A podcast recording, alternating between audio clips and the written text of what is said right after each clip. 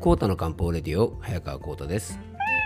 この番組はアシスタントの猫林さんと一緒に皆さんの心と体の健康のサポートになるような情報をお届けしております。猫林さん今日もよろしくお願いいたします。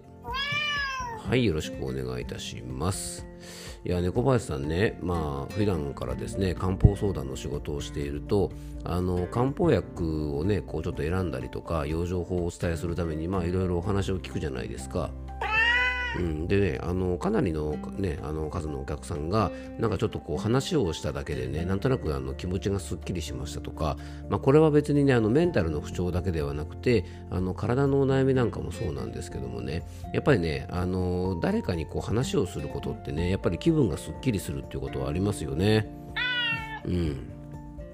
であの決してね例えばね悩み事の解決策を、まあ、僕の場合はね漢方相談をしているので、まあ、当然そのお悩みに対する解決策をね、まあ、いろんな形でご提案をするわけなんですがあの仮にそうじゃないとしてもね例えば友達とかあの近しい人にですね、まあ、自分の悩みとかちょっとこうなんていうのかな心に引っかかっていることをねあのお話しするだけでもあの結構気分ってすっきりしますよね。うん、でねそうあの解決策とかあのなんとかな直接こう何かね辛いことがあった時に慰めの言葉をかけてもらったりするわけじゃないんだけどもあのなんかねこう話すだけですっきりするってことがあると思います。でね、この誰かに何かをこう話するだけでね、こうすっきりする理由としたら、あの悩み事とか、やっぱりね、猫林さん、こう人生生きてるとね、いろいろこうもやっとすることってありますよね。うんまあ、例えばねあの昔あった出来事とか、まあ、例えば最近でもねあのね直接こうなんかイライラしたりとかくよくよしたりするようなことでもないんだけどもなんかねこう心に引っかかるようなことってあると思うんです。でね、そういうことをですね自分の頭の中だけで考えていると意外とねちゃんと言語化されていなくてねあのまあ、はっきりとね何が自分の心に引っかかっているのかもやっとしているのかっていうことがですね結構分かりにくいことってあるんですね。でそれを相手にこう話をすることで、まあ、相手に伝えようとねあの頭の整理をしますよね。で伝えようと思えばやっぱり言語化してねいくのであの問題点とか気になっている原因が結構はっきりしてくるんです。で例えばねうんと友達とか、えー、職場の同僚などですごくまあいい人なんだけどもなぜかねその人に対してなんか自分がね少しマイナスの感情を持ってしまってる。まあジェラシーなのかね何なのかわからないんですけども何かねあのこうちょっとマイナスのものを感じてなんとなくモヤモヤしてしまってるっていう時まあ、これってねやっぱり自分の中だけだと、まあ、すっきり消化させることってできないと思うんですが、まあ、こういうこともね誰かにこう思い切ってえー、例えばね A さんに対して、まあ、こういう感情を持ってるんだよねなんてお話しすると、まあ、その A さんという人がね、まあ、どんな人かっていう説明をしているうちにあ私はね例えば A さんのこういうところがなんとなく嫌だったんだなとかなんとなくもやっとしていたんだなっていうことがですね結構分解して考えることができて、まあ、自分なりに納得することができると思うんですよね。あとそのストレスの元になるようなこと嫌な感情の元になるようなものっていうのはやっぱりね心の中に収めておくべきことじゃあのないと思うんですよね。であの体にねこう余計な老廃物を溜め込んでおくと、まあ、病気になるのと一緒で心の老廃物と言えるようなねこういう負の感情みたいなものは、まあ、生きてればね僕らの体に、まあ、例えばね毎日お通じがあるようにお,、ね、おしっこが出るように汗が出るように僕たちは生きていればですねこういう心の老廃物ちょっと心がもやっとするようなね老廃物っていうのはやっぱりねこう生きていく上であの生まれてくると思うんですよね。なのであのそれをねやっぱ溜め込まないということが大事で、まあ、定期的にねやっぱり心の老廃物もやっぱり排泄することが大事だと思うんです。だからね僕たちはあの気の置けない仲間とねとか家族とかと、まあ、よくねこうなんか食事しながらとか話しながらいろいろねまあ愚痴っていうとねちょっとこうマイナスのイメージがあると思いますがまあいろんなことをねお話ししながら吐き出したりしてなんとなく日々ねあの自分のガス抜きをしている部分ってあると思うんです。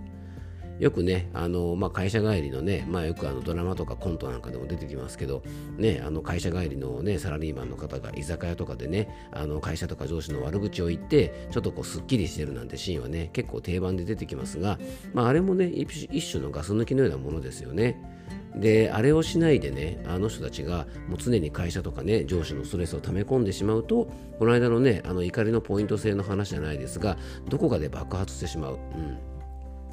から最近はねやっぱりこういうねあのなんか心の中のもやっとしたものとかストレスみたいなもののねやっぱガス抜きみたいなことをちょっと上手にできなかったりとかあとまあコロナとかの影響もあるのかもしれませんねこうみんなで集まって会話をするようなことがね結構あの少なくなってしまったので、まあ、そういうねやっぱりこうポイントが溜まっちゃうマイナスポイントが少し溜まっちゃう老廃物を溜め込んじゃうなんて人がねあのちょっと増えたのかもしれませんね。で人の悪口とか陰口を言うわけじゃないんですよね。これってね自分がストレスに感じている物事を自分が心に溜めているストレスの原因を、まあ、口から吐き出すことはね非常に健康的なことなので誰かの悪口とか陰口言ったりするわけじゃないから、まあ、積極的に僕はねあのそういう時間で取るべきだと思うんです。で心の中でモヤモヤしていることをね口から出して誰かに聞いてもらう吐き出すことっていうのはね、まあ、こういうお悩みに対する、まあ、お焚き上げみたいなものでねまあ、お焚き上げというのはねあの神道や仏教とかで、まあ、不要になったねお札とか、まあ、仏具であったりとか例えばね、あの、個人の亡くなった人の思い出の品とか、まあ、例えば生きてる方でもそうなんですけども思い出の品なんかでやっぱりこれをちょっと処分したいみたいな時にね、まあ、そういったものをね、まあ、こう天に返す儀式あのちょっとね宗教のとかね宗派によっては解釈の仕方がちょっと違うのもあるかもしれませんがいわゆるそういったものをねこう成仏させるみたいな部分もあると思うので、まあ、心の中でねこうもやっとしたものをねさっぱり成仏させるためにもあのすごく大事なことなんじゃないかなと思います。うんでね、こういうあの例えば何か自分が心の中でもやっとしたことをね話す相手なんですけども例えばねあの全然関係なくてもいいと、まあ、関係ないというかねあの赤の他人にするわけにはいきませんけども例えば自分の職場のことをあんまり理解してないとかねあのそういう人でもいいと思うんですよねあのでも会社にこういう人がいてこうでこうでこうなんだよねなんて話するだけで相手がふんふんなんて聞いてるとですねあの話してるだけでもすっきりするしそこに例えば専門的知識もねいらないわけですよね。うんでね、大事なのが、あのそういった時にですね、うんとね、アドバイスマーじゃないですけども、なんかいろいろね、アドバイスをしたがるような人っていうのはね、あのちょっとね、そういう時にはあんまり向かないのかなと思います。まあ、アドバイスっていうのはやっぱり求められればするべきだし、やっぱり必要に応じてするべきなんですけど、なんかね、あのこちらがこう話す時に、こっちの話よりもむしろね、相手の方が話しちゃう。ああ、それはね、これでこうでこうでね、ああするといいんだよ。ああ、それはね、こうなんだよ。みたいな感じで、ちょっとね、こう、なんか話し相手にはちょっとこう向かないですよね。うんまあ、そういうね、あの積極的に話してくれる人があのいい場合もあるんですけども、うんとね、悩み事のお焚き上げの相手としてはですね、あんまりこういろいろね、あのちょっとこう喋りすぎないというか、ある程度ね、話を聞いてくれるような人がいいかもしれませんね。でね、まあ、お焚き上げといえばですね、僕が好きなポッドキャストの番組のオーバーザさんというね、まあ、この番組でもたまたまたびたび出てくるあの番組なんですけどもね、まあ、その番組ではリスナーさんからまあいろんなメッセージが来るんですが、あの自分の心の中の秘めていた、まあ、いろんなことをねこう番組で、えー、メッセージとして読んでもらったりとか、まあ、文章としてねメールで、ね、こう送ったりすることをよくお焚き上げなんていうふうにねオーバーザさんの中でもやっぱり読んでるんですね。でね、番組で、えー、そのメッセージをね、あの読んでもらえれば、まあ、余計お焚き上げになるとは思うんですが、なんかね、こう胸に秘めていたいろいろな思いとか、例えばうんと家族に対してとか、えー、恋人に対してとか友人に対してとか、あのー、今のことはねもちろんなんですが、まあ、過去にこんなことがあって心がもやっとするなんてことをですねなんとなくそれを引きずってるななんていうことがあればあの炊き上げと思ってねそういう思いを文章にしてみるとねすごくいいと思うんですよね。でね、文章も自分の中だけでね、留めておく、まあ、それだけでもすっきりするっていう方はいるかもしれませんが、やっぱどこかでね、読んでもらったりとか、誰かに送って読んでもらうなんていうのもね、あの、お焚き上げの一種なんじゃないかなと思います。うん。だからね、こう、誰にも言えないようなこんなことみたいなメッセージでをね、メッセージテーマみたいなものをちょっと考えてね、例えばこの番組に送ってもらったりするのもね、面白いかもしれませんよね。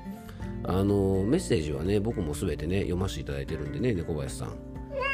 うん、あのこの番組宛てにですね誰にも言えないこんなことみたいなメッセージでねちょっと送っていただければ僕と猫林さんがねしっかり読ませていただけますよね。